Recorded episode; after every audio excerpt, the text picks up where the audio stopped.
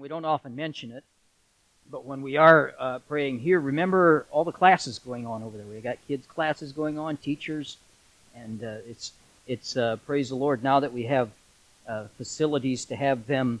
Uh, it, they're so quiet you can't hear them, so sometimes we forget we're here. We're not the only ones here tonight. We still have another thing going on over there. Uh, I talked to our our upcoming intern this week, and he is super excited about coming. He's going to plan to be here around June 1st. He will uh, jump in with both feet and uh, work with our teams for the summer. So you'll be praying for Nick as uh, look forward to seeing him come. Ruth is where we're at tonight. Ruth chapter 1. Ruth comes right after the book of Judges. And we are going to I was uh, as we finished off and, and, talking about grace there for a while. I I, I love character studies, and uh, I also like doing kind of going through the books of the different books of the Bible, and so this kind of does both Ruth, but as we uh, study her uh, life and her situation, the story of Ruth in the Bible is so uh, many faceted. It's just a lot of different avenues to the story. It's a life story, it's a love story, it's a historical story, and it's a spiritual story uh, all of these things that you can draw from the book of Ruth. Each facet of the story has lessons for us. Uh, as a life story, it reflects the struggles and the decisions of day to day life that we deal with even today. We're going to talk about that tonight. Uh, so it's, it's very uh, today's newspaper type of story if you want to look at it that way. As a love story, it really has no equals. Ruth has been called the Cinderella of the scriptures. And you'll see that as we go through uh, how fitting that is. It illustrates the high moral principles that are needed in romance and marriage even today. And uh, so that's a shining example for that. As a historical story, you see a lot of traditions and customs when it comes to welfare, business, government, marriage, uh, all these different things. Uh, you see the culture as, and we'll break that down as we go through. And so that's kind of, this is several millennia ago, and yet we can see how they did things. And so, as a historical book, that's interesting. I find that tremendously interesting as I read through the Bible. And then, as a spiritual story, obviously, this is the most important facet of the book of Ruth. It illustrates the great truths of redemption.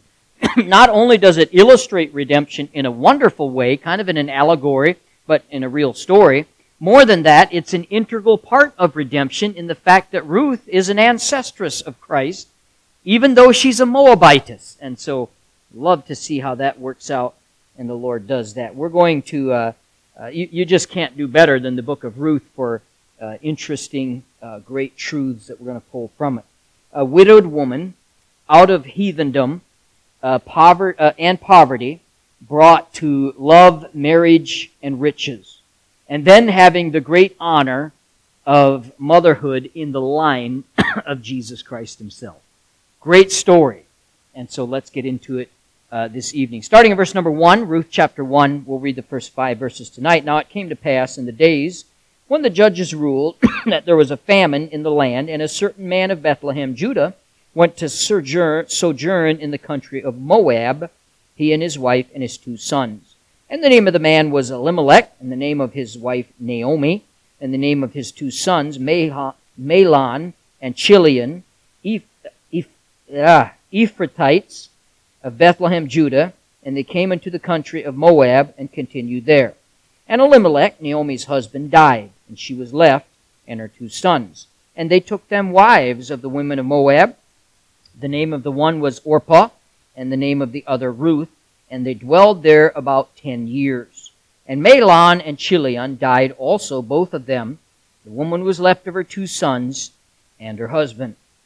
Father, thank you for this time. I thank you for the time of prayer we could share, and I pray you'd help us tonight as we close out with a challenge here, that you would bless the reading of your word and its use. In Jesus' name, amen. So we begin the book of Ruth. It opens with ruin, and that's the title of our message tonight ruin. It was ruin that brings Ruth on the stage. It was ruin that led uh, Ruth, a Moabitess, to become part of a Jewish family and eventually it resulted in her becoming an ancestress of Christ. But first, before you had all that happen, you see ruin enters into Elimelech's family, and it was a great ruin. According to chapter 1, verse 21, uh, they're described from going from fullness to emptiness. But emptiness was not the end of the story. Praise God for that. Our emptiness, by the way, does not mean it's the end of our story either. God can always turn things around. But before the book ends, the grace of God caused that emptiness to be replaced again with fullness. God brought life uh, where death had reigned. He brings rejoicing and promise uh, into hearts that had been emptied of all joy and hope. It's a great picture of salvation. Sin brings ruin. Sin brings heartache. Sin, sin empties us, as we'll see tonight here in a moment. Uh, a redeemer uh, then is pictured in Boaz, the great rescuer of the ruined. That's what a redeemer uh, is, and that's what Boaz was in this story. in this first message of Ruth, I want to look at the ruin. Now, it begins with a famine, a famine of food. Now, there's 13 famines uh, mentioned in the Bible. This is one of them. Uh, that says that happened in verse 1 in the days when the judges ruled. This was when the famine came. This is the time period between that uh, between the rule of Joshua and then the rule of the kings. Uh, there was a time period there, according to the book of Acts, chapter 13, it was 450 years. Uh, 13 judges ruled in all, uh, in, in that time, in that 450 years. The first one was Othniel, and then the last one was Samuel. We all know the Samuel when they demanded a king. He was the last judge that ruled. In between were some well-known judges and a bunch of ones we probably couldn't even name either. Uh, there was Jephthah, there was Gideon, there was Samson. Those are some well-known ones, and then some that weren't so well-known. A whole book is written about this period, and that is the book of, of course, book of Judges. Now, we don't know exactly what or when in the 450 year period this took place, uh, although Ruth was the great grandmother of David, so it was not too far uh, before David, but uh, we don't know exactly when it happened. It doesn't really matter. The point was uh, of telling us it was a time when the judges ruled is it wanted to give us kind of the spiritual climate of what the time they lived in, I believe, here. Uh, the reference to the time period is so we can know the character of the times. And this period was not a good period in Israel's history. It was an evil period, which makes the grace of God uh, coming into this time even more marvelous. It doesn't matter how dark of a day you live in, God's grace can still make a great difference, and it can still make an impact. And uh, so the period of the judges was a time of moral and spiritual degradation. In the book of Judges, eight times the Bible says that Israel did evil in the sight of the Lord, or did great evil in the sight of the Lord. Eight different times. The interesting thing is that while the Bible says they did a great evil in the sight of the Lord, they did not think they were doing evil. In fact, four times in the book of Judges, this verse, I'll read verse chapter 21, verse 25. It's the last verse, wraps up uh, all the uh, thinking of the book of Judges. In those days, there was no king in Israel. Every man did that which was right in his own eyes. Four times, that verse is in the book of Judges. Four times they, uh, it, it basically is telling us that they thought they were doing just fine, yet they were doing evil in the sight of the Lord. if you had asked them, if you had knocked on their door uh, and uh, witnessed to them with a gospel tract and ask them if they uh, know the Lord, if they're a Christian, oh yes. In fact, I'm living right. I'm living for the Lord. They, this wasn't living how they wanted to. This wasn't like it was before the flood, where every man did evil continually. This was them doing right in their own eyes. But it's an example of really bad eyesight because at the same time that they said they were doing right, God said they were doing evil. Now I ask you, does that remind you of any other time? Like right now? In our nation, in our society, if you knock on any door, they'll tell you the same thing. Oh, yes, I'm a good person. I do. I mean, uh, they'll. I'm not perfect, but I'm a good person, and they may be living like the devil and still say that because people have or tend to have really bad eyesight. Not that we do not have, I believe, a populace today. Now, of course, there's some that are just flat out anti-God and, and hate God and curse God. I, know there's some, but for the most part, John Q. Public is not out there shaking his fist to the heavens and cursing God. They're not having that type of attitude. They're just doing what they think is good and what they think is right. And uh, they're not trying to be wicked. They're just doing what's right in their own eyes. The problem is bad eyesight. Because you see, the Bible uh, is very clear that God does not judge you according to what you or I think is right. God judges according to what He says is right. And this is why it's so important we don't get caught up to the type of mindset that was in the book of Judges. Every man did that which was right in his own eyes. God will judge according to his standard, not according to society's standard. Now, so today, uh, just give you, we could list many, many sins, but just pick one out of a hat. I still believe it is a sin before God to cohabit before marriage. I don't think people ought to live together before marriage. That is a very accepted thing in our society today. So somebody can be living together before marriage and think absolutely nothing of it because they're doing right, what? In their own eyes. Does that remove God's judgment for that sin? No, it does not. Because God does not judge according to our standard or society's acceptance. He judges according to His standard. It'd be good for us to remember. Now, I'm not, uh, I'm kind of going off on a rabbit trail here, so let's get back to our story. There were some great men during this time of the judges, but they were the exception, not the rule. we even went through the book of Gideon, and Gideon landed on his nose at the end of his life. He, he wasn't, he didn't have a great end. And uh, Samson had did some great things, but he didn't have a good end either. Understanding the period of the time when this famine took place really kind of helps us understand probably why the famine came in the first place. One of the judgments of God on Israel for their sin was a famine. Leviticus chapter 26, Deuteronomy chapter 28, 2 Chronicles chapter 6 all talk about this, using a famine as a judgment on Israel. With all the evil during the period of the judges, there would be plenty of cause for God to bring this famine uh, to the people.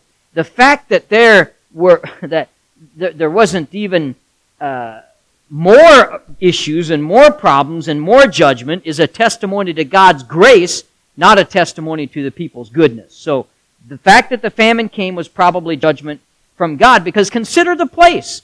The Bible here uses uses a hyphen, Bethlehem, Judah, in verse 1. Uh, today we would use a comma, Brookings, South Dakota. Uh, this, is a, this is Bethlehem in Judah. And uh, it was located around six miles south of Jerusalem. The town is very famous today because that David and Jesus were both born in Bethlehem. But again, remember this is before either one of them were born there. so uh, this Bethlehem was not a big deal yet. But before our story is over, we're going to see that Ruth is in that line, and, and that's a blessing. Now, a famine in Bethlehem, the reason I bring this up it, is that it's inconsistent because of Number one, its name, and then also its region that was in. You know what the name Bethlehem means? The house of bread. And it was in a very fertile plain. It was a very fertile place uh, of Judah there, and there should not have been a famine in that area. So why was what shouldn't have been there? Well, it was because of sin. Uh, sin always distorts what should be into ruin. Sin will always do that to every one of our lives as well. In our Christian lives, it'll do the same.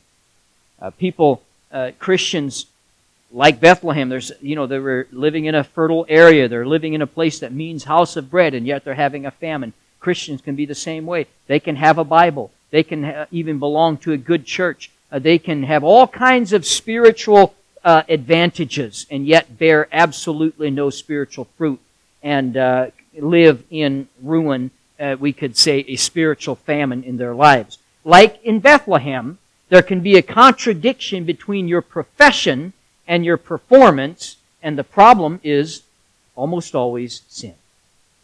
Sin robs that from us. Sin always changes fruitfulness to famine. And we need to be so careful of that. Now, the Bible says a certain man went to sojourn in the country of Moab. Now, Moab, this meant, wasn't far from Bethlehem, by the way. We're talking about 30 miles. So Moab was not affected by the famine. This is why they were going there, presumably. Now, some may wonder why Moab, which was an unholy nation, was immune to the famine, but Israel was not. The answer, again, I believe, is that God was chastening Israel because they were his people. Moab would be dealt with in due time, but they will be dealt with under different principles. Uh, God always chastens his children, sends judgments to his children for corrective purposes, not destructive purposes. What did he do to Sodom and Gomorrah? He wiped them out. That was a destruction uh, judgment. That was judgment to the wicked. But to here, uh, God to his children, he sends corrective. Uh, the Bible calls it chastisement. Uh, Hebrews chapter 12, verse 8. But if you be without chastisement, whereof all are partakers, then ye are bastards and not sons.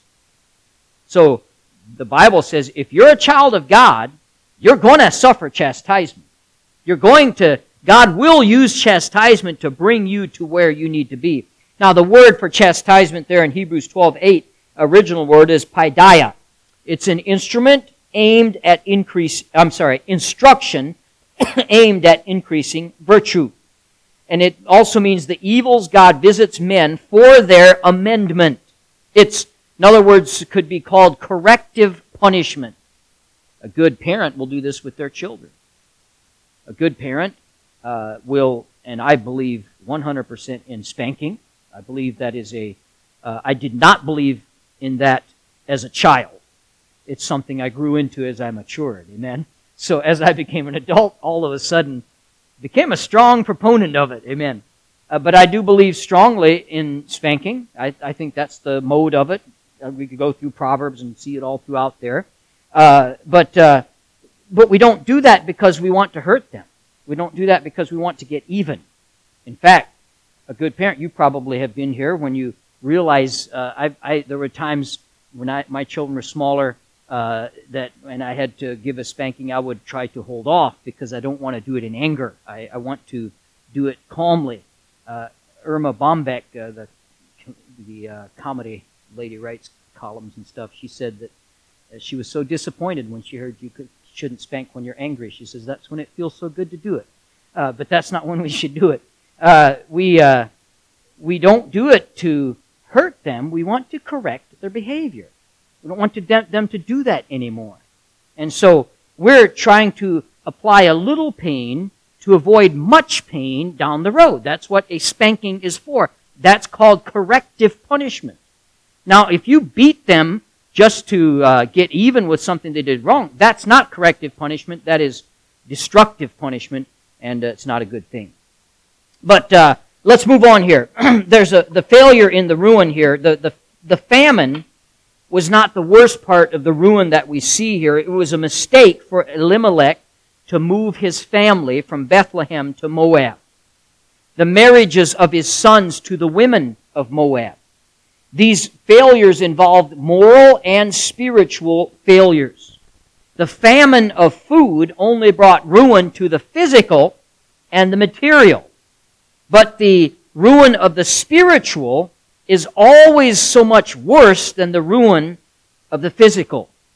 Let me read you a few statements. Personal failure is always worse than situational failure. Uh, a famine in morals is far worse than a famine in the material. A famine of food for the soul is much more harmful than a famine for the food of the spirit, of, of, uh, for the, of the body. So we, now we don't always look at look at life that way because when we're hungry, that's what we're thinking about. When we have physical needs, that's what we're thinking about, and it overshadows our spiritual needs. But as Christians, and especially as we mature in Christ, we had better, as Paul said, bring my body under subjection and uh, control that. Uh, scripture warns of spiritual famine. Amos 8:11 Behold the days come saith the Lord God that I will send a famine in the land, not a famine of bread, nor a thirst for water, but of hearing the words of the Lord. And they shall wander from sea to sea, from the north even to the east. They shall run to and fro and seek the word of the Lord and shall not find it. I don't know about you, but when I read that verse this week, it, it, it sends a chill down my spine. Think about that. If we were suddenly robbed of the Word of God, not only for our personal benefit, but as a land, as a people. Just look at your history and, and study what, what brought the Dark Ages out of the Dark Ages. This thing right here brought the Dark Ages out. Uh, uh, that, this is what brought light to the Dark Ages. Uh, this is what brought the Enlightenment, was it called? When uh, people started to being able to get the Bible printed. This, this changed everything. And I can't imagine uh, that type of spiritual famine. We don't want to be caught up in that at all. Uh, then the, there was a disobedience in the move. The move to Moab was one of disobedience. The Israelites were to live in the land that God gave them. It was a part of the covenant blessing that God had made with Abraham, Isaac. For the, a person to forsake the land was almost like a denial of your faith. Joshua warned Israel in chapter 23 of Joshua, verse 7 Come not among these nations, these that remain among you. We're not to move in with the world, in good times or bad times. And we need to be where God wants us to be. And we are to be bloom where we're planted. I've always loved that saying. Wherever God puts you, bloom there. Uh, be where you need to be. And we, we need to, it's such a temptation today to run to the world for to solve all our problems when uh, that can be such a mistake. The distrust in the move. Not only was it disobedient, but dis, there's a distrust there. Uh, it, it, it, said that Elimelech did not trust God to take care for him, uh, of him in the land where he's supposed to live. Can God provide for Elimelech in Israel? Famine or no famine, he sure could. David said at the end of his life, I've been old, I've been young, now I'm old, I've never seen the righteous begging bread. God can take care of his. But Elimelech looked at the famine through the eyes of the flesh rather than the eyes of faith. The real test of a man's faith is when he's put to the test, when he gets hungry, when he gets thirsty. And uh, it's easy to walk by faith when everything's going well, isn't it? Every, the sun's shining, the weather's nice, everything's going great, bills are paid. Uh, and, and it's easy to have faith then. It's a lot harder when the going gets tough. Tough times reveal what sort of faith we have. Difficult times will either drive you closer to the Lord or it'll draw you further from God. I see it every day of my life in ministry here. Uh, how I, I, see the different reactions of how people deal with hard, hard problems. Talked to several today. Uh, problems have kept them away from following God, kept them out of church, where other people are problems drive them closer to the Lord. We better respond right to our problems. If we respond to a hard time by running to the world for help away from God, we're going to get ourselves in trouble, just like Elimelech did. Uh, he left the land of covenant and moved to a heathen nation. His name meant God is my king, but he did not live it, did not live his own name. Moving to Moab was walking by faith, not walking by faith, it was walking by sight. Now, here's an interesting thing, verse 21, if you want to be get down to semantics, it seems that they went before they needed to go. In verse 21, the Bible says he and his family went out full. He did not leave after the famine impoverished him, if that's true, but before he suffered much loss. Only, this only emphasizes his weakness and his lack of faith. He hadn't even, according to that verse, if they were still full when they left, if they uh, hadn't been uh, down to their last bread like the widow Elijah was, uh, they, this uh, really emphasizes the weakness of his faith. Hard times are coming. Let's go before we're broke. Others, like Boaz, stayed home. They uh, survived, but Elimelech evidently was too materialistic to risk any loss in the will of God. Now, let me make a statement, and Jesus really rewords this, so I can't take credit for originality. but let me just make this statement here. People who are unwilling to lose anything to be obedient to God will eventually lose everything. And say that again. People who are unwilling to lose anything in obedience to God will soon or eventually lose everything. We see it in this book of Ruth. Jesus said it in Mark 8:35, "Whosoever shall save his life shall lose it, but whosoever shall lose his life for my sake and the gospel's, the same shall save it." We have a whole generation of people trying to save their life, trying to get happiness, trying to get fulfillment, trying to gather up stuff, uh, gathering money and things and possessions and security and 401ks, trying to get everything they can, saving their life. And they end up losing it. What a sad thing. It's better to live in Bethlehem in a time of famine than to live in Moab in a time of plenty. Amen? I'm going to cut it right there, uh, and then we'll start next week on the on what